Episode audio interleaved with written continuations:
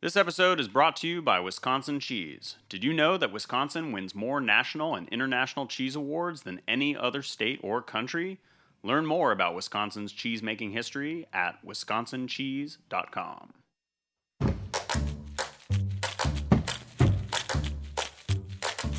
This week on Meat and Three, we're telling the stories behind iconic dishes.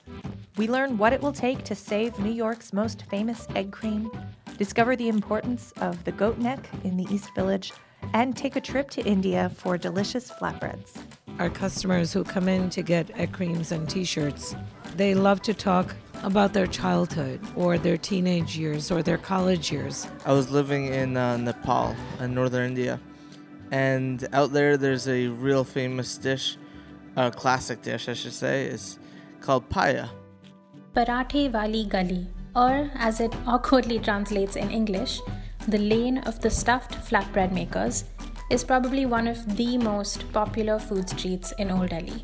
Tune in to Meat and Three, HRN's weekly food news roundup, wherever you listen to podcasts.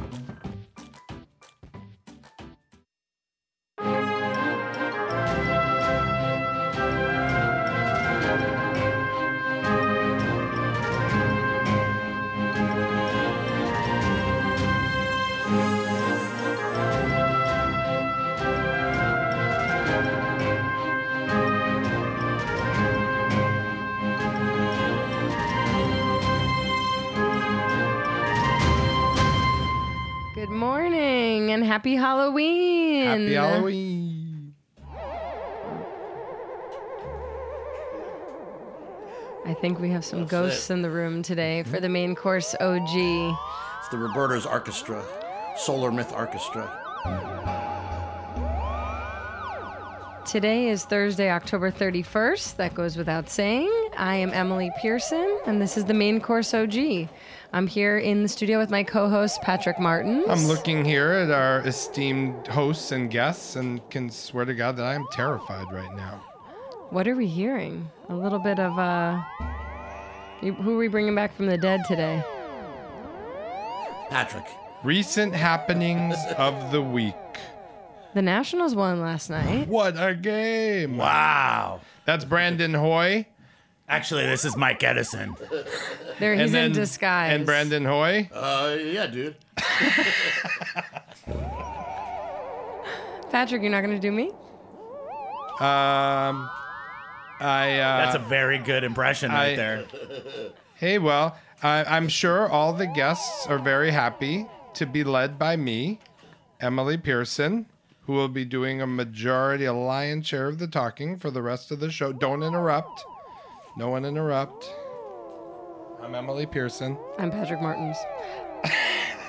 All right. Good morning, everyone. We're going to jump right in to a game of word association. I association. love Halloween. This is the best day Me ever. too. Happy Halloween, everybody. I picked Mike up this morning, and uh, he came with like four bags because he had all of his uh, sound And- stuff. And, I brought this is what I'm giving out for Halloween this year. We have chocolate eyeballs and candy cigarettes, which I'm so thrilled that they still make. Economy candy. Economy candy rules. That's going to be one of our questions later in the show. Favorite candy? Economy Candy will have uh, candy cigarettes well past when real cigarettes exist. Are they eventually Like, going to uh, have candy vape- e-cigarettes? yeah, candy vapors. vape. I think candy vape could be a thing. That's right. I was I'm running out of time this morning. I didn't have time to put the rat poison on the candy corn. But I did Oh, yeah. get, but I did get the razor blades and the apples though. Do people still poison candy? Okay, let me tell you, there has not been one documented case in the history of uh, of Halloween of anybody getting a razor blade and an apple. Okay, Well, this- because this- they don't give out apples. Well, this is it's an urban myth. It doesn't happen. You know, we're giving some kid some LSD. It doesn't happen. Why would an adult give a kid perfectly good LSD and not take it for themselves? It makes no sense. Noted. Save the drugs for yourself. Save the Don't drug give for them to the kids. So we're gonna jump into the game of word association. We've selected a word for each person. You have to respond in 10 seconds or less. Fast pace. We'll start with our co-host Mike Edison. Mike, your words are inebriation and the carnivalesque. I think we're living it right now. inebriation of the Yeah, carnival. actually, the carnivalesque is when things go upside down. The high becomes low, rich becomes poor. So you actually appear talented right now, which makes me think that yes, we're in a real circus. Yeah, I'm a, I'm, a, I'm a- I'm a real riches to rags story. You guys do uh, mischief night? Anybody still do mischief night? What is Or that? What, is that? Because it's right. Because you're a prep school Upper East Side boy. You don't know. Mischief night. I've learned to Mischief fear night? it, but I don't know Is what that it when is. you Were like- you mischief night guy? Is that when you like put a pumpkin on the top of a building? No, it's like when you go TP your like English teacher's house, you know, and you soap up some windows. I think that's you only happens realize in the every suburbs. night is Misfits night for me. uh, Misfits night. Yeah. Oh, Yeah, mischief. night. Yeah. you- you know. All right, Brandon, your word is ecstasy. Ha- Who has some? Let's do it. are we are we ra- are we allowed to call it Molly at this point, or do we That just... word was open to interpretation. You could have answered that in any way you It's want. I'll- not I'll tell you gender this. neutral. I'll tell you this: drink your water, because it's going to be a long night. And I'll tell you, I will get up to get down on you know only a couple hits of it. Wow. Really? Do you I- microdose? You Have should you see, ever? You, you should see the dance moves I got. I Have you ever microdosed? Those all. like microdosed ecstasy? Yeah, don't I, they I don't, do I don't, I don't think ecstasy is a, the type of drug that you take in small amounts. Like I, I'll microdose some like acid, a little couple drops in your eyeball, just to you know heighten some senses. To pass your but, uh, Monday morning. I know because ecstasy is like acid light anyway. When ecstasy was invented, I just looked around and saw who was taking it. It was like you know yuppies and like teenagers. It's like get some acid, grow the fuck up. I'm too All right, straight all edge. right. I'm too. I'm too straight edge for this show. All right. All so right. now let's Jack- get a little more serious. We have two uh, really awesome guests in the room with us today Jack McGarry, cocktail virtuoso, walking drinks encyclopedia, and co owner of the Dead Rabbit Bar here in New York City. Your word or words in honor of Halloween. We have boo, booze, and boo. Patrick came up with this. Patrick, how do we describe this? Well, one? it was booze. These are parts of boo. Derivatives of booze has boo, which is a Halloween. We tried to stick to the Halloween theme. So, what do you think of booze? I mean, what's your association? Like a Rorschach drawing? Like, what are the words that come to mind? Jack. Jack. Sorry. Which one? Jack. That's Jack. Jack. When you Patrick's hear booze. being completely confused by all the sounds. What do I think of? all these think Irish names. Jack. Jack James. Yeah. Jack James and Sean James. Okay. Sounds like a rapper's. Go. What What do you think when you think booze? Your whole career is around booze. So I wish I had some right now to join in with you guys. We offered. You can't say we didn't offer. All right, Sean Muldoon. I hear you're ice obsessive, detail obsessive, and the creative force behind The Merchant in Belfast, Ireland, and now The Dead Rabbit here in New York City, along with Jack. Your word, bar wench. What is a bar wench? yeah, we, you don't know what it went. I know what a wench is. I don't know what a bar wench is. Oh, like uh, well, I was thinking of the medieval inn. You know, you would be a, a, a person going on a pilgrimage, and you A would bar see winch is the is pretty much the same as a winch. A winch draws something in, right? It lu- it like pulls a truck closer, right? A winch just lures men into a bar. A bar winch. I thought that was the barkeep. She was a barkeeper who was just an old. I don't know. I just made that whole thing up anyway, so it doesn't really matter. But like the bartender throughout history, who was that person? I Like, thought- what's your word association with bartender? I thought he said bar wrench, and I'm thinking the thing you you, Yeah. you, you fix the Yeah. keg when, it, when it's not working. That's, Oh. that's what I thought you were talking about. I was like, what is a bar wench? Um, a bartender, um, somebody that entertains, a host, uh, makes you feel welcome. I see. Interesting. Entertains. Do you guys entertain when you're there? Are you talking to most of your guests uh, who are sitting at the bar? We Listening to we their entertain each problems. other I see. Are you guys there every night? every day. Every day? Do you ever work nights? No, our our work is tend tends to be done during office hours. I see. I see. And so, are you doing a lot of like uh, gin Gibsons for high-powered Wall Street CEOs and stuff? We don't do gin Gibson. Somebody else does gin Gibson's. So I see. What's an Irish cocktail? Tipperary, Irish coffee. Irish coffee.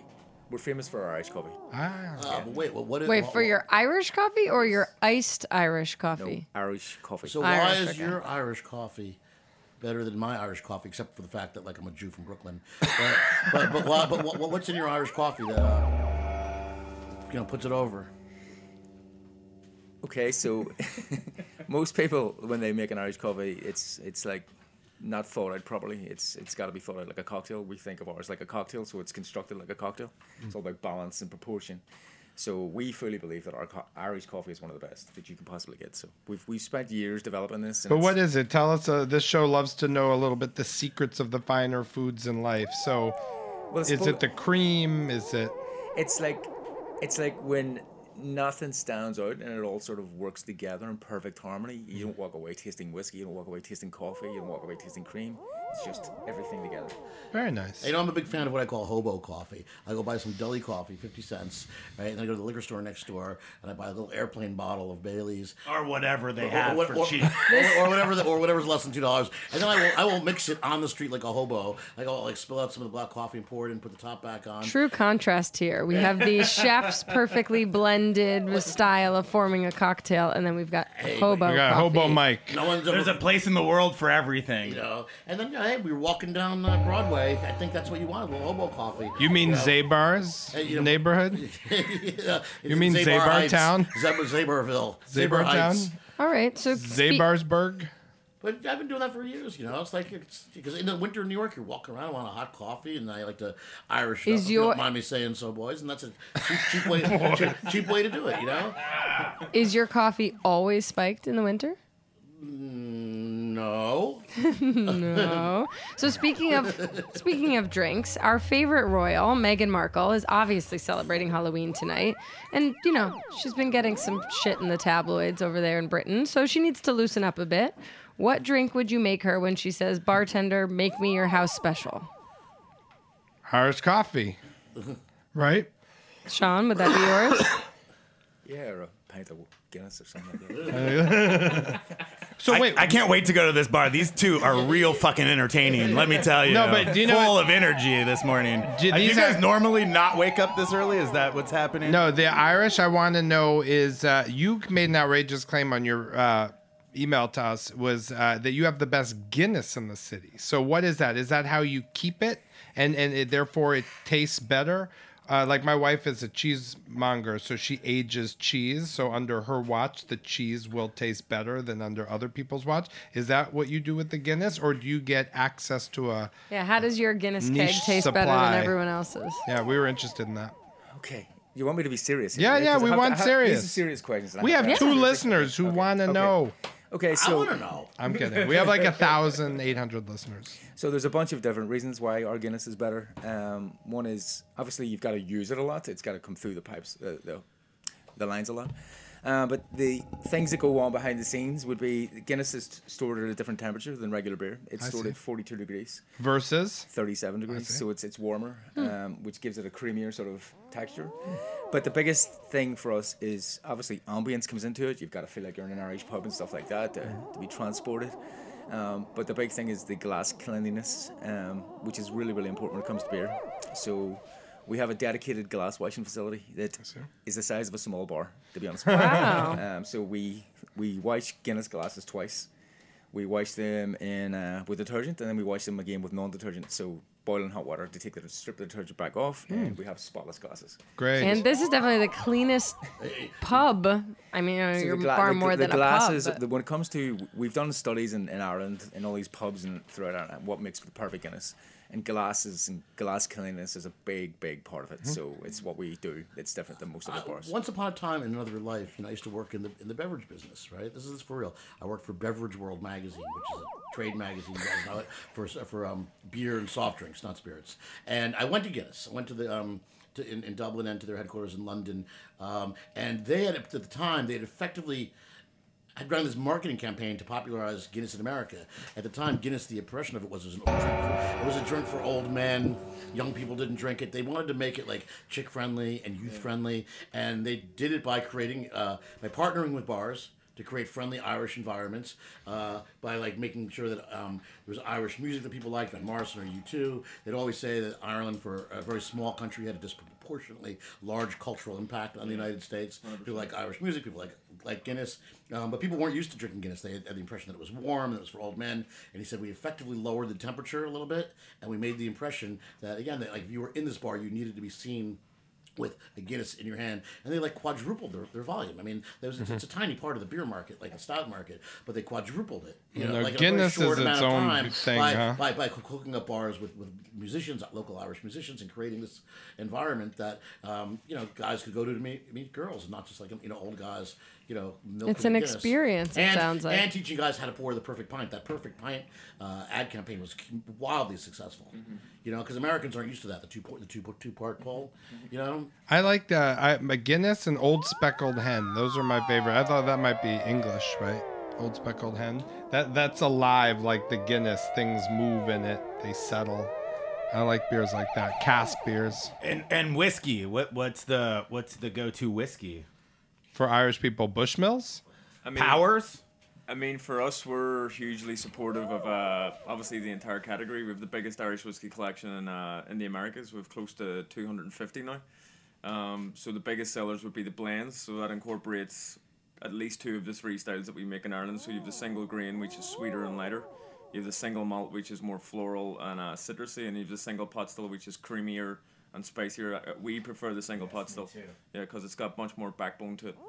So What's it likes of, called? uh, like a Redbreast or a Powers John's Lane or a Sig Powers Signature. They they really stand up, like particularly for American consumers that are used to the, the spiciness of rye and bourbons.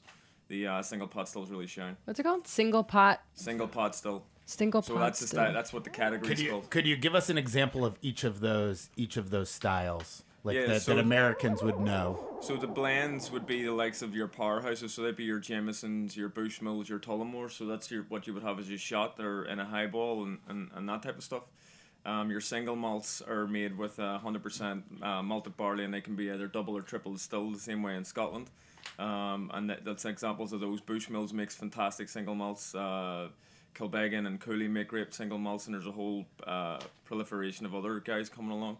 Um, and the single pot still is a combination of malted and unmalted barley, which then uh, results in a much creamier, robust spirit, um, and it can be double or triple distilled as well. Um, and the likes of red breast, Powers, green spot, yellow spot, red spot, which is soon to come onto the market, they would be the great examples for, for those. Obviously, Meghan Markle needs to have a a whiskey. She needs to get uh, An a Irish flight. whiskey. A I, flight. I think what you guys would love to know is how pot still whiskey came about. Um, all whiskey in Ireland used to be malted whiskey, um, but, and then Britain owned the whole of Ireland, and it imposed these malt taxes, so everybody had to pay for their malt malted barley. But so Irish people started blending malted and unmal- unmalted barley, so they didn't have to pay the tax, and Irish people started developing a taste for it. I love it. So that's the part. Yeah. That's, that's, that's, that's the part you guys were like. Scheming. Well, next time someone tries to uh, mix the malt, that's what I'm going to call it. I mean, that's what's it called? Triple. Say again what that one is. First of all, Patrick didn't pay attention to anything. No, that I just didn't. happened. He's like, Can you these are repeat words, yourself? new words. I'm, I They're find it very new. fascinating. Yeah, for Yeah, sure. Single pot still. Is It's in the there pot stall, yeah. is there an Irish made candy brand that we have here? Uh, well, Oh, Henry. When we first came over here, American American chocolate sucked when we first came over here. It's got better. Um, since you got here, What I mean, Cadbury's there's, is there's other good. people here making chocolate. Well, they got here and Hershey's like heard their call, their calls for for change, and they were like, "Let's we're gonna spice up these Hershey's." Do you guys have Cadbury there as well, Yeah, England? yeah. Yeah. Hershey's is the worst chocolate ever. It's terrible. Yeah, it's, It's terrible. really, really bad. Well, in New York and in Brooklyn, especially, we have a lot of you know bean to bar, But more those small aren't milk- batch. those but aren't those milk. Are. I like milk chocolate. I like dark chocolate, I mean, but we I have don't a like neighbor bitter. I right know we have fine, Fine and, and raw. raw. We also have Raaka in the family, so uh, there's some really it cool. is true though. Candy bar chocolate does suck. I mean, you just get to a point where. you know, Okay, you know, so on that note, Milky what Way is what is is the okay. best? Milky what is Way the is best okay. candy? What's the okay. best candy to give on Halloween, and what's the best candy to get? we're giving out eyeballs. Eyeballs. Okay. These chocolate eyeballs, and they're nice because I think the They're blue ones are filled with caramel, and like the red ones are like malted uh, milk balls, and the other ones I think have some crunchy crap. All in right, them. Jack and Sean, what are yours? The sort of candy that we would have got growing up, you guys wouldn't be familiar with. You mean so- it has whiskey in it No, and it no, pops in no. your mouth? I mean, like apple tarts or cider apples or rhubarb and custards. But you familiar with can't these? give that stuff on Halloween. It's not packaged. No, it's it, we, basically when you went, people would have just give you that, like a, a plate of stuff. Right, but now everybody's so paranoid. No, we yourself- package Not- not our in- in candy Ireland, not paranoid, in a Ziploc. Well- we combined, and I touched some candy that's not wrapped with my hands, but I didn't let the kids touch Do you know Chewits? because they're disgusting. Do I know what? Chew- Chewits. Chewits. Chewits. Chewies, the Chewits. They come in a pack. We would have them as kids. Okay. Yeah. Kids. Also, uh, let's Or just think about this. Is is Halloween for you? It's for kids.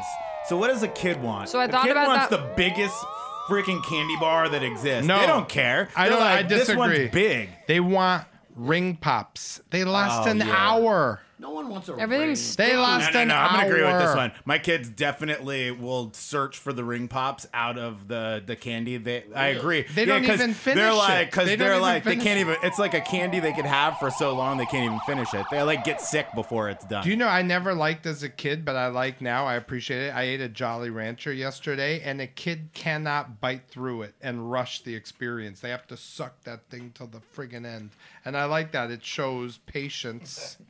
This is how you're teaching your kids patience by All giving right. them Jolly Ranchers. Yeah, they have But no you teeth are left, right. but There's they al- are there's only- patient at the dentist. I found myself in the candy aisle. Like, what am I gonna buy? It's not Is for that me Save to Ours? eat. No, it was at the terrible Rite Aid on um, on Smith you Street. shop Oh, that- that is classy. the worst store of all time. Worst Rite Aid ever on Smith Street. No customer service. Speaking of, I mean, it, it depends on how popular you want to be as a candy giver, right? Because it's like you could go in there and overthink this, or you could just like buy the giant thing of Twix. No. and probably yeah, Stay unique. Go eyeball. Do totally, something separate. totally. And then Ring pop. and then the kid and then the kids walk away and they're like, "That fucking asshole again." Mike Edison foiled my bag with bullshit. No, they love But by our the way, if Kids a kid love the takes more than eyeballs. one of my bags, I'm literally dragging him across the hallway. I know. Can Don't only you don't take you one. have a sign Oh, no. threatening all the children? No, I do. That, there's a sign on my thing. It says "No costume, no candy." That's where it starts. And if you don't say trick or treat, you get nothing. And if some kid is too old, I send them away. This And these is all written? And these kids, Yes. this is just like I'm Larry Daviding the shit out of this. I got my own fucking rules, and you follow them or you leave. You know, He's like the soup Nazi of, of Halloween Yeah. candy. No giveaway. candy for you. That's how he doesn't I've actually people- end I've up sent people spending any money like on kids that candy. come like with these like they're they wear they're wearing their uh, masks on their head because they get a little warm. I'm like, no fucking way. You put that mask on and then you say trick or treat and then we'll see what happens. Maybe. And there's a hierarchy about who gets how many eyeballs. God. Like scary. Like The I- masks I'm really freak anti. me out. I'm anti princesses and astronauts on Halloween. Like you have 364 days of the year. So they could play by the princess Or rules? an astronaut. You need to be a dead See, astronaut. here, here's You the won't problem. give them candy, Here's the problem kids? here. This this is why this is why people like probably don't come back to Mike's house after because they're like all this fucking bullshit for a goddamn fucking candy eyeball made out of the worst fucking chocolate in the world. I just and ate then one. they get then they get it and they're like, wait, we just went we just got tortured by this guy for a fucking candy eyeball. All right, guys. Yeah, yeah, next but- question. Let's keep the Halloween theme. If you had to dress up as your power food, which could be a drink, for Halloween, what is your power? What would you be wearing right now? Your your power food. People have power animals. They have power Oh, animals. Spirit. You're thinking of like Spirits, spirit spirits, animals. spirit But okay, Oh, your power spirits. food or your favorite food. What would No, you no, be? no, power food. What is? Who Right. are you as a food? I'm gonna be a pint of Guinness, like just like like the Kool Aid Man, but like put a pint of Guinness instead with a big smile on it. Oh, like, My power food would probably be like prosciutto or something. That would be like a baguette. Just a giant fucking loaf of bread. Power food? Favorite food? Power food to dress as? Well, you'd be a whiskey. That'd be a bottle of Lucozade, probably. probably. A bottle of what? Lucozade. I don't know what that Lucas is. Ale? Guys, What is that? It's a glucose energy drink. Ah, It's pretty much a, a can of Monster. got it. Yeah. But better. But better. we need a. Where was that? Didn't we we're going to pay for someone to translate to some of these? Irish terms? Lucozade. Of course, your PR person is like totally. 100%. Aren't you Irish also? Yeah, she's Irish. I love it. Jack, what would yours be? Uh, a sausage roll. A sausage roll? Sausage roll. Uh-oh. There we Hey. go. Something we all know: a sausage roll. Patrick. Patrick would be a is, pig in a blanket. Is, a sausage roll. Yeah. I'm looking at Patrick now and I see it. I, I, I see, I see it. You are the you are the sausage roll, the one that's like left at the end of the night that's been sitting under the heat lamp.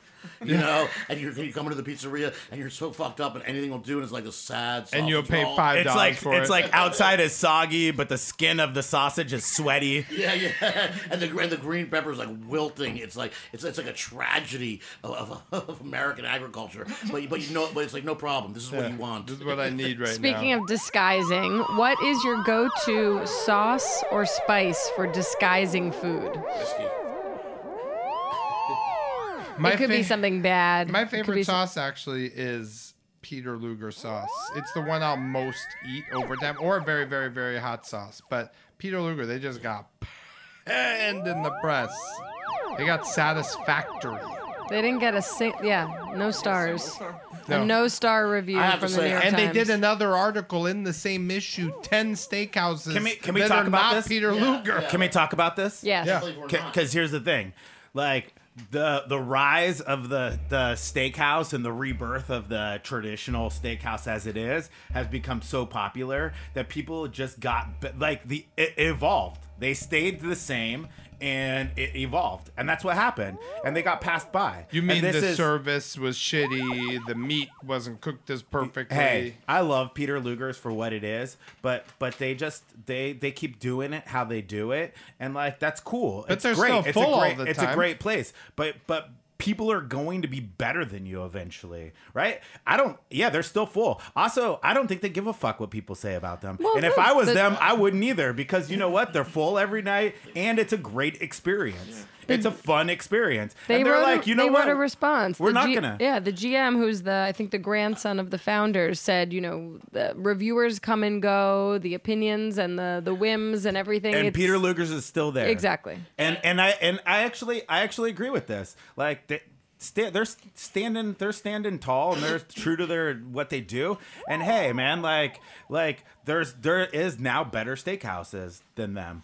But it's still an experience that you can only get at Peter Luger's. All Well, these other things. people, they just have better service. Yeah. They're like everyone knows how to age a steak now. Like they're not they're not like in front of anything. They, But do like you know everyone knows how to do remarkable what they to do. me about this whole steak thing, the underpinning all the articles? They all buy meat from the same three companies. So Well, how so- different can they really be? What was It is interesting service is in his answer. response, the GM, he said that someone in their family is their uh, is like their USDA like prime uh, purchaser for all their meat, which I didn't think was true. No, Don't the they just buy for- grandmother used to do that. He They said would- that someone sure still is. does. It's the it's the it's his sister, I believe, or or maybe his aunt. But what does that mean? them. That's the person that calls Pat LaFrieda and says, "Hey, can no, I?" she goes. To She the goes. USDA she line. goes to the to the lot and she chooses the sides of beef. She goes and she walks off through marbling. and they start and and they choose. And You like, know who else that- did that's that? a lot of- Adam Perry Lang for Yeah. Joe and Mario But- at in Vegas. And Yeah, that, yeah. that carnivore, uh, ca- Carnevino. carnivore- Carnevino, that, that steak was outrageous, though. That was a whole different level. But of- they were of going service in- of steak. I mean, having Because I think they really had someone. I think the Peter Luger person has not been there. No, really they were 30 aged years, in like 20 in like a cave under a mountain in Vegas. You know, um, I was at Peter Luger re- recently, and I concur with the Pete Wells review. It sucked. I was very Service or food? You know, the service was fine. It was just steak. It wasn't enlightened, but it never was. You know, whatever the fuck that. So can. I ask But you- the steak, frankly, was not good. It was very, very expensive for what it was. And I've also been eaten, eaten recently at Sparks and um, Keen's. and I've been to Keen's uh, within the last year. Um, Smith and Wollensky Smith is and okay. Wollensky, Smith and Wollensky. You I- I go there every year I with your old I- uncle, I, go right? There, I go there every few few months with a standing date with a 80 year old man. It's the only restaurant you know he knows in New York. Um, and and that's not a great restaurant either, but it is very very consistent. That's why It's he in a nice it. neighborhood. and he likes it. and It's consistent. Um, uh, the, the service there is pretty good. It's prof- You know, a steakhouse. There's the professional waiter. But what was the problem at Peter Luger's exactly? Uh, I, I don't think this the steak was great. I thought that the service was alright. I thought I you know what I like about Peter Luger's? I like the menu. It's a steak. That's that's it. That's pretty much it. You know, you got to be crazy. I mean, they he talked about ordering the, the Dover sole. I mean, that, that was one of the flaws. Also, also like you- like they they got to make a fucking killing off all of the sides. Like they give you like raw tomatoes and onions, and it costs like fourteen, Yeah, like $14. seventeen dollars, and like uh, two slabs of Are bacon they for still? twenty two dollars. Are they still cash Like, only? Yes, and Yes. That, well, that's got to be the largest margin in like the history of like restaurants is the wedge of like, like iceberg lettuce for like fifteen dollars. The classic iceberg lettuce wedge. Yeah, classic. You, know, it, it's someone farted a little bit of blue cheese on, and that's the salad. So, guys, can I ask you when you go to great restaurants or uh, steakhouses, do most bars have a decent selection of Irish patrimony, history, representation on the shelves, or do most people buy shitty Irish things? Or, you know, I think what's the quality of the liquor? Definitely, when we first came here, it was very, very poor. Um, but since the Dead Rabbit is open and since Irish whiskey, the category has expanded. We're, we're seeing a lot more Irish whiskey consumption in different styles. we went in a bar before uh, before Dead Rabbit opened and asked for their what whiskey they had, um, Irish whiskey, and they said they had none. Um, and we then asked, "What do you what what whiskey do you use for your Irish coffee?" And they said bourbon, and that's Yeah. what that's when we realized we had to do something. But what the that place was in Brooklyn we're talking about, and uh, the thing is, it was a, it was a cocktail bar, and if you're a cocktail bar, if you if you promote yourself as being a cocktail bar, then you've got to be able to make classic cocktails. You've got to be able to make a margarita. You've got to be able to make an old fashioned, and an Irish coffee is a classic cocktail. Um, so It to is. make it with bourbon is like making a margarita with vodka. It's the same thing. I will say there are remarkably few coffee drinks with alcohol in them. I'm always looking for one because I want coffee sometimes in my drink. Like if we've been working and we have a work dinner or something like that, and we're exhausted from cup pack, then yeah. Yeah, we, I remember we talked about this last year on the show. I think we were talking about uh, like the. There's the shakerato, which can is often what is it vodka? You the espresso martini. Yeah, the espresso. I guess the espresso martini. You can call it a shakerato. Um, You call it a shakerato. what a shakerato? You That, can. that sounds like very 21st century Well, hipster. a shakerato is an Italianized coffee in Italy, but I'm thinking if I it's on a dessert listen, menu, it's going to have alcohol. not- listen, when I'm in Italy, I offer my, my cafe corretto. You know, I get right. You hit me with a little grappa in there. Yeah. It's not enough to get a real buzz, but it's enough to get that sugar and the caffeine Yeah. cooking in my bloodstream. And there's just just the right amount. You know, we're not talking about a full measure of liquor. And in Spain, I order a carajillo, Yeah. which is you know you know brandy or, or it could be rum. You know, after dinner, it's you know kind of trendy to order better liquor or good cognac. You know, if you want to. Correctly, it's done where you set the liquor on fire. You heat it up with the uh, the you know the espresso machine, so you can ignite the you with the sugar in. You put the liquor on top of it, ignite the liquor so it starts to um, right, and then you drip the coffee on top of it, and as you were saying, it becomes one seamless thing. It's, Yeah, you're not, yeah, you're not totally. tasting sugar, alcohol, and coffee. Yeah. You're tasting this miracle of a thing called a carajillo, which is basically the, the solution to all of life's small Is the coffee brand important? Uh, not necessarily the coffee brand, more the style of coffee. So for a good Irish coffee, you would have to use a uh, a good quality French press. Um, then the big mistake a lot of bars make, they use filter that's sitting on the, the hot plate for too long, and it takes it on a really bitter note. I like that they talk about that kind of Um, stuff. And then also espresso would, would be would just dominate. Um, so you you, you, stand, you tend to stick with a good quality French press, and it blends really well with. So the- how long does it take to make an Irish coffee? I mean, for us, we've got it down to. I think we done a video recently where we were able to, because the whole thing with the pint of Guinness is it's 119 and a half seconds for the correct pour. That's what they say. Wow. Um, and we're and then in that period, we did a video recently that we made uh, 20 Irish coffees in, in that period of time, um, because when we first opened. We were asked for Irish coffees because we were we were Sure. trying to be this ultimate Irish bar, and we weren't ready for it. Um, so the whole thing for us was to was to be able to execute a world qual- world class Irish coffee in in ten seconds. So we have uh, the coffee and the sugar sitting in a in a sous vide, um, which we have at about seventy three degrees, and then we just pour an ounce of whiskey. We top it up with this coffee and sugar mix, and then we f- finish it off with cream that sits in a which sits in the fridge, so it's it's cold and you have the perfect li- liquid uh, underneath in terms of the heat. Um, and the cream has to be over uh, 36% fat content, so you've got the contrast of the cream, the cold cream, the right qu- the right uh, heat underneath, so you're you're able to drink it. Because another mistake of hot drinks um, is that they're extremely hot and it takes forever to drink them. So we want the Irish coffees to be drank in quick succession. Wow. Wow. So I was you open gonna you say- open at 11 a.m. I think we need an Irish coffee. Yeah, I was like, I, I, this sounds so delicious. I'm like, I, None I of the wonder if I have time to sneak this in before Halloween starts. Do you guys make a Patrick Martin's? That's one ounce of, of uh, Irish whiskey, one ounce of Sonar, a shot of espresso, squirt of simple syrup, and orange zest. Who named it after you? I named it after myself. Just now? yes, I took it, but I like that. One ounce of great Irish whiskey, the triple kind. Uh, one ounce of one ounce of Sonar, shot of espresso can be any. I like. He's like all this about the thing, and you're like, does the coffee matter? He's like, nah.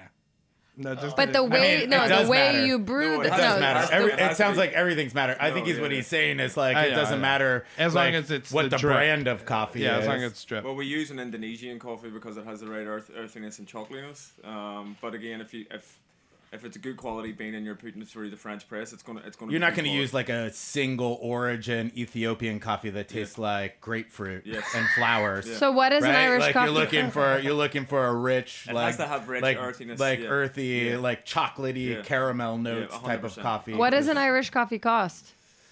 Let me Uh, guess. Mm, fourteen dollars. I was gonna say twelve.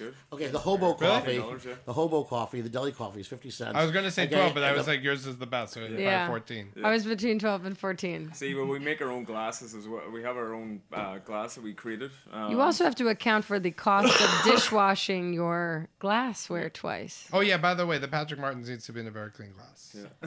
Only a few smudges on the, The rim. funny thing is, is that doesn't really sound like a Patrick Martin to me. I know, I like know. if it was a, re- a true Patrick Martin, it would be a really dirty, Dirty glass. cup, yeah. it'd be All my kind of martinis nasty. are dirty martinis kind of kind of nasty, like smudged cup. By the way, I don't like dirty martinis. Would- I like martinis. But whatever. The dirty martini. I- You know, I came around. I like it slightly dirty. Is Why? Because you know I do like I like the brine. I don't want it to be overwhelming. I like Gibsons because you they have the uh, onion in there, and that gives me the brine I want. But like, I don't like, want you it you dirty. taste for gin though, but I, I do. I thought that was like you know at first it was like this was some sort of abomination, like changing the recipe of a classic martini. But I do like a, little bit of the brine. I like it with olives. so can we get some? I, I scary- like just gin, like in a big, huge cup, Old gin. like or in like a thermos. Like you got to sneak it around. It's like it's like vodka. You just put it in a water bottle. Nobody even knows. So we saved our scariest question for the last one before we do a quick rapid fire interview with these guys. Can we get some music for the scary question? We need to channel the the dead. We're bringing back the dead a little bit. We've heard that for every living person on the planet today, there are 10 people who have died. Once again, that means that everyone, if you, for all the people who've ever lived in history, there's 10 of them dead for every one of us living on the planet today. If you could bring back just one person, famous or not, to have a drink with, who would it be? And why? Emily. Grandma Pearson? Nana Marge? No. Esther the molester? Your weird aunt on your Nana father's was, side? Was, was Nana Marge a I- big drinker? Was she? Nana Marge? Yeah, actually, yeah. Yeah. Nana Marge really liked her vodka. Yeah. Uh, and her pickled herring, and she made great cookies. Jews love That pic- was the extent of Jew- her. Jews love pickled. this too. question can also be who were you reincarnated? Who was your previous person? This that's also an acceptable answer as long as they're Oh, dead. what's your answer for that? Hey, listen, I'm asking the question. Oh. Um, So no, Nana actually, Marge? no, no. I'd bring back my other grandmother who only passed away three years ago. Oh, yeah, Sidell what's- Sloan. Oi. Great lady. Wait, you talk to her. She knows you. Which she's like, what's happened with you? You'd be like, what happened to you? She's like, nothing. I've been dead. Be boring. It's a good thing Nana's not here to hear this. I we said famous or not. Okay, Mike. uh, who would I bring back? Anybody? Julius Caesar, Any- Brutus. Anybody? Jimi Hendrix, Jesus Christ, Hank Williams. I don't know. Jesus Christ. You know, no one ever says that. Always, there are always these seances, and people always want to bring back. Oh man, I really want to, you know, to go talk like Janis Joplin or something. Really? You rather talk to Ja- rather talk to mm. Janis Joplin than Marcus Aurelius? Yeah, I never understood these. Like, you know, this like. What about somebody related to you, but generations and generations and generations ago? Nah. No? All right, forget it. Just- just- he's trying to do away with the Edison name. Brandon, anybody. I mean, I would just do it. Po- probably do a random poll of the graveyard. I'd just be like, "This guy looks good, Bob Evans." Yeah, he sounds like a cool fucking dude. 1840 to He, di- he died. He died with a 12 pack in his the back of his truck. Let's talk. Let's see what happened. Oh Sounds my like a God. cool dude. That, is that with that written on his tombstone? He died with the 12 pack. All right, good, good answer. I'm happy you read the outline And, and you, prepared and, for that who, question. and, and who were you reincarnated as? Patrick Bob Marley? What? Who would I have been reincarnated? I think I might. I think about I might have died in the Holocaust, and that I had all this potential. So that's why this in this life I'm so successful. Oh wow, that's All right, who Real would, you, who would you guys bring back for a drink? Someone you've always wanted to meet? I, I'll be boring That's fine. because I'm going to be honest. Sure. Um, Hemingway. Oh, okay, I'm good. just a big fan of Hemingway. I'm a fan of his writing, fan of his. It was a product of his time. I understand that people like Hemingway wouldn't be around today and do what they did then today. Well, he would have done it, but he would have gotten in trouble. Yeah, he would have gotten in trouble. But uh, I just the time, the, the place. I just think he was a very interesting guy. Have you ever, ever been to his house in the Florida Keys? I've been everywhere. Okay, okay.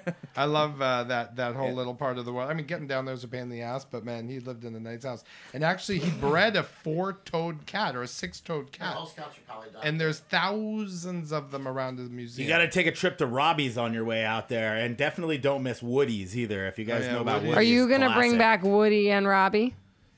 I, on the way? I would actually, I would totally bring back Woody and Robbie. I don't know if Woody or Robbie are dead. Oh, I just made them dead. I'm sorry. I don't I know think why. they're alive. Jack, you got anybody for us? I'm going to be very boring too. There's a very famous uh, soccer player from uh, Ireland, where we're from, called George Best. He played for Man United, so I think we could be doing with him right now because Man United absolutely suck right now. Oh. So, but he, he was a So you would take your, you would take a shot on a ghost. Yes, As yeah. a wow, you guys must be really bad. Yeah, really, really You're bad. like, I'm gonna Alright. pull Mike- this dead, this old dead guy out of the ground and see what he can do. Mike would have taken Jesus, and Jesus is like, "I'll do any magic for you. What do you want?" Mike would be like, "Come down to the dead rabbit." He's like, "Can you change that Irish coffee from fourteen dollars to ten dollars?" Thanks, Jesus. All right, we're gonna take a quick, quick He- he break. turned water to wine. My kind of Jew. All right, stick around. We'll be back shortly with uh, Jack and Sean from the Dead Rabbit.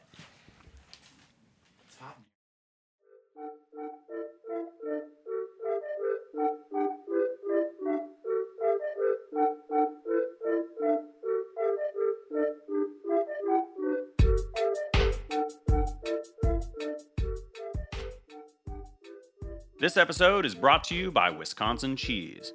Wisconsin has storied cheese history that begins with Swiss, German, and Italian settlers in the 1800s and continues today with nonstop innovation and award winning artisanship. Wisconsin was the first state to establish cheese grade standards and the first to require that every cheese plant be overseen by a licensed cheesemaker. It is the only place outside of Europe where one can pursue an elite master cheesemaker certification. All of this helps Wisconsin cheese win more national and international cheese awards than any other state or country. Take, for example, Decatur Swiss Cheese Co op, who have made cheese since the 1940s. Steve Stettler is a Wisconsin master cheesemaker who developed several new cheeses for the co op, including a European style Havarti, a Swiss lace cheese called Stettler Swiss, and a Colby Swiss marbled cheese. His cheeses have won awards at the Wisconsin State Fair and the World Championship Cheese Contest. To learn more about Wisconsin's award winning cheesemakers, visit wisconsincheese.com.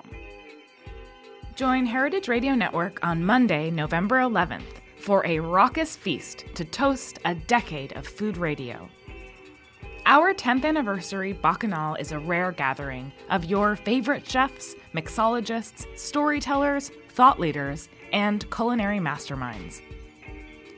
We'll salute the inductees of the newly minted HRN Hall of Fame, who embody our mission to further equity, sustainability, and deliciousness. Join us to explore the beautiful Palm House and Yellow Magnolia Cafe at the Brooklyn Botanic Garden, where you'll taste and imbibe to your heart's content. And bid on once in a lifetime experiences and tasty gifts for any budget at our silent auction. Join the party. Tickets are available now at heritageradionetwork.org/gala.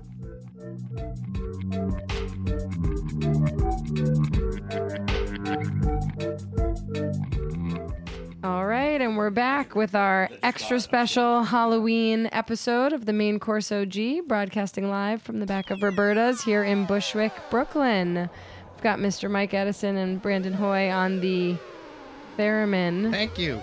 Thanks. Awesome. We are here in studio with Jack McGarry and Sean Muldoon of the Dead Rabbit here in New York City on Water Street. Uh, tell us about the bar. What is it like being in the financial district? And we were talking earlier about the origin of the name. Well, financial district. I've been here in the city nine years, and I've always sort of worked in and around the financial district, so I'm very familiar with the area. Um, when we first took on the the building, it was a bit of a ghost town down there. There was nothing happening after like eight o'clock at night. So, uh, but we thought we were offering something different. I knew the area, I was familiar with the area, and I could sort of see why some bars weren't doing well and what what I thought would make a good bar. So all we did was create an Irish pub that was true to Ireland, you know, because a lot of the Irish pubs in New York are not, not anything like the pubs in Ireland. So we wanted to do something that people in Ireland would be very familiar with, and it's it's worked for us because it's it's our biggest fans, obviously the local community, um, but the biggest fans we have are the Irish people that come to visit for a weekend or four or five days, whatever. Um, they're just in the bar every day. It has become a it has become a big tourist bar. Because they've come from Ireland and they've come to New York and they still can't get enough of the local pub. Yep. 100% right. it's like a home from home. So uh, they'll come with their suitcases and everything. It's it's it's mad. Like as soon as they get off a plane, straight to the bar.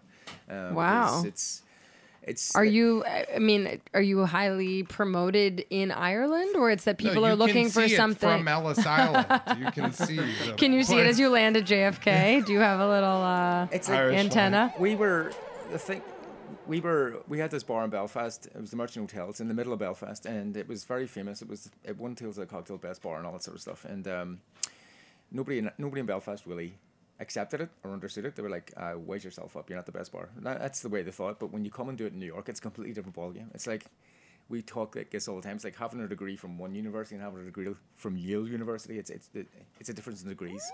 Sure. When you are the best in New York, or whatever, you're the best. That's it. They accept that. So it's like we're. When you were in Belfast, nobody really came and appreciated it, but when you're over here, everybody loves it. So it's a, it's a, it's New York means everything to people back in Ireland. So That's why I was in Arizona once. I, I was amazed. There was a place called New York Carpets. and I was like, I guess if you put New York in front of it. Yeah, a lot of cities have New York bagels. Well, two things. First of all, So- have you ever actually met anybody from Yale University?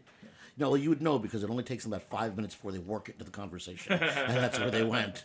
But the other thing is, like, I guarantee you, if something says it claims to be New York style, the more it says New York, the less likely it is to actually be that thing. If you're in Key West and it says New York style hot dogs, count on it; it won't be. I remember I was in Florida. Um, Visiting one of my aging Jewish relatives, and the restaurant that we got sent to was called New York Style Italian Restaurant, and I thought that just was the description, the tagline. It was going to be called. That like- was the name? It was called like Tony's, you know, Italian, you know, Italian, New York style Italian. restaurant. No, it was actually just called Italian style New York or New York style Italian restaurant, and they sold like buckets of veal parmesan. They should just call it Tony Pepperonis. You would have believed it. So, you just told us you're uh, you're opening in New Orleans. Oh, shit. What's it going to be like going into a new market? Yeah, they don't accept outsiders so much. Uh, New Orleans, like many many chefs, don't.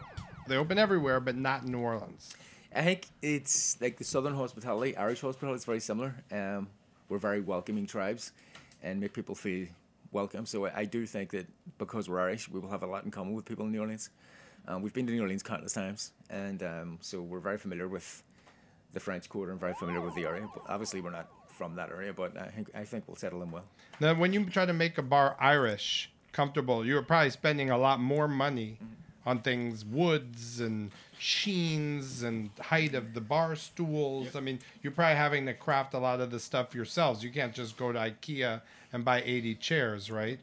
Just to give you that, like, I'm not bumming and blowing, uh, obviously, but you're, you've asked a question, I'm going to answer it. But, like, the photographs on our walls, um, I'm talking about in the extension. We opened an extension at Christmas, uh, uh, just uh, in the new year there. And because the demand, we needed to have an extension. It was, the bar was too busy and it was becoming too cramped and uncomfortable. So we had to build an extension.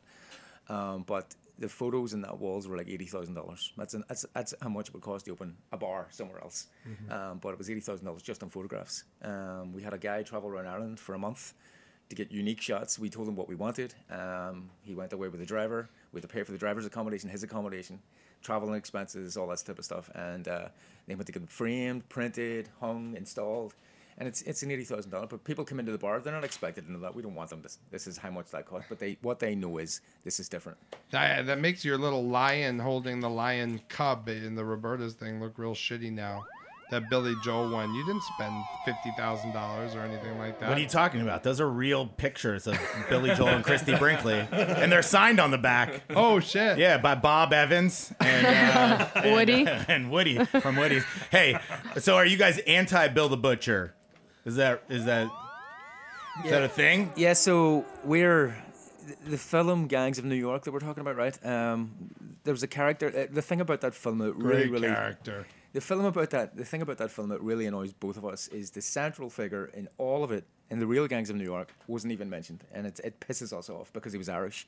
John Morrissey was responsible for killing Bill the Butcher in real life, and he's not even mentioned in that film. And he was a badder ass than Bill, But- Bill Butcher. He was a heavyweight boxing champion in America. He founded Saratoga race courses. He was a congressman. He was a member of the Senate, and he was the leader of the Dead Rabbits. And he's not even mentioned in that film, and that pisses us off. So our bar is a homage to John Morrissey. Oh, good for you. Is there a picture of him? He's born in upstate New York. Sorry, he's buried in upstate New York. He was born in Ireland, but we have pictures. Yeah, our whole menus are based on him. Do you have a picture of his grave? We, before we opened the bar, we went to his grave. Oh, nice. I'm You, surprised uh, you didn't want to bring him back from the dead. Patrick, Yeah, take a letter. he's too Dear tough. Mr. He's too Scorsese. tough. Is the Quiet Man a true story? Is that a great Irish movie? It's No. not a true story, but it's an it's a nice story. John Wayne, So- longest fight scene in movie history. In The Quiet Man. Should you- they should have a. They could have a Maybe movie Patrick, poster. Maybe Patrick hanging. could take an homage to the Quiet Man. Yeah, yeah. So this, Shortest fight. for just a little bit. this weekend you have a, an Irish whiskey festival. Can you tell us about it? Yeah, so with the Irish Whiskey Festival, as we've came and spoke to you guys today, we're really excited for people to walk away knowing a bit more about Irish whiskey because for a lot of people they know Jameson, Bushmills, and Tullamore and sh- shots and stuff like that. We want to uh, to educate people, uh, and we feel now is the right time because there's a, close to 25 distilleries now operating in Ireland. If we had had this festival a couple of years ago, it would have been shit um, because there was only three distilleries operating.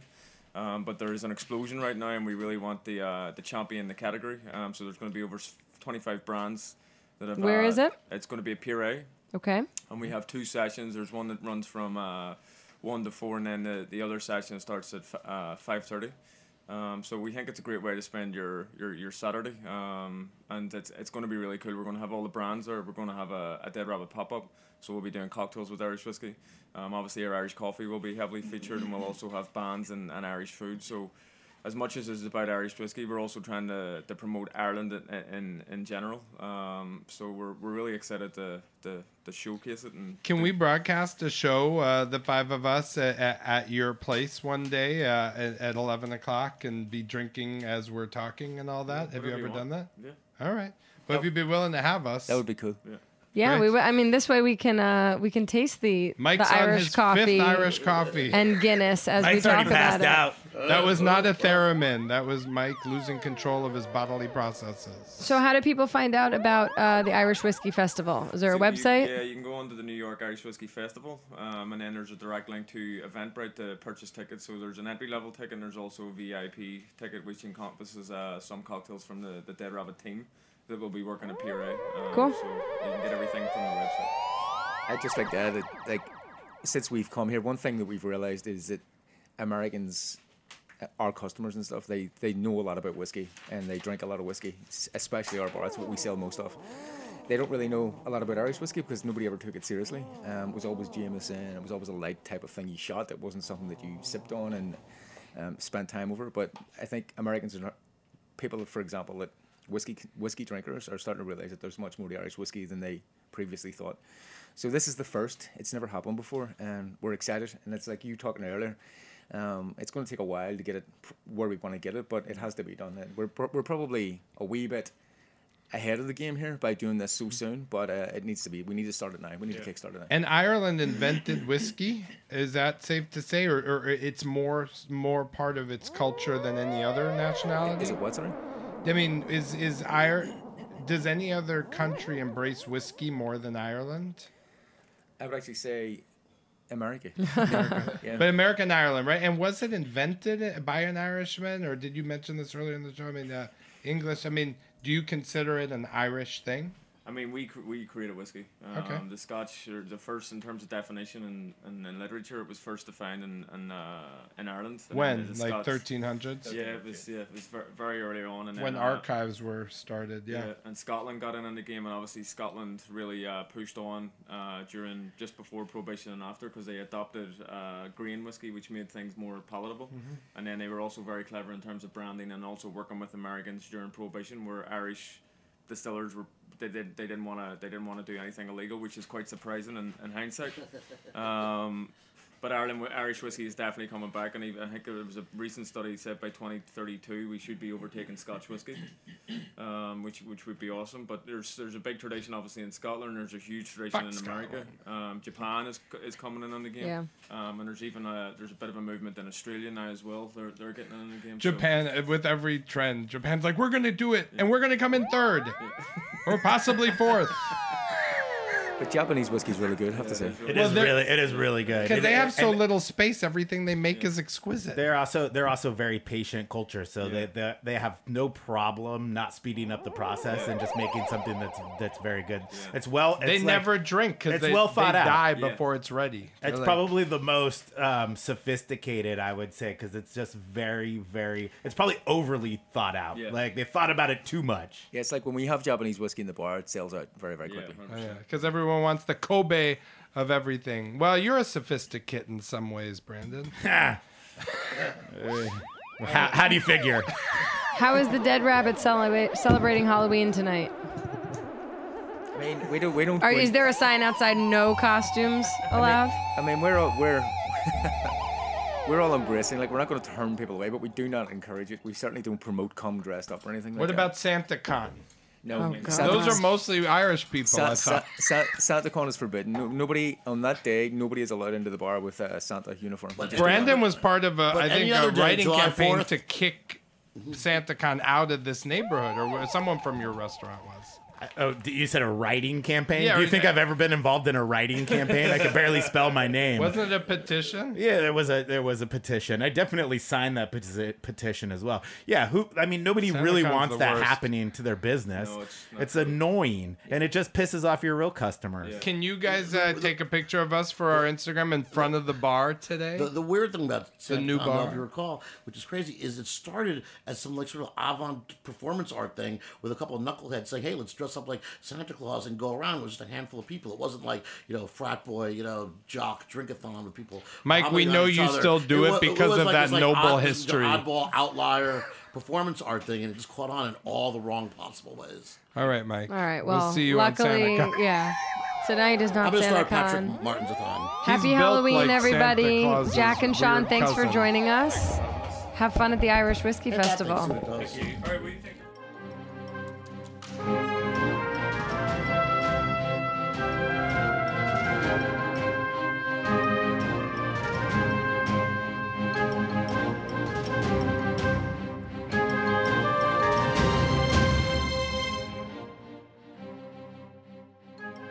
This program is powered by Simplecast. The main course OG is powered by Simplecast. Thanks for listening to Heritage Radio Network, food radio supported by you. For our freshest content and to learn more about our 10 year anniversary celebration happening all year long, subscribe to our newsletter. Enter your email at the bottom of our website, heritageradionetwork.org. Connect with us on Instagram and Twitter at heritage underscore radio. You can also find us on Facebook at facebook.com slash heritage radio network. Heritage Radio Network is a nonprofit organization driving conversations to make the world a better, fairer, more delicious place. And we couldn't do it without support from listeners like you. Want to be a part of the food world's most innovative community? Subscribe to the shows you like, tell your friends, and please join the HRN family by becoming a member. Just click on the heart at the top right of our homepage. Thanks for listening.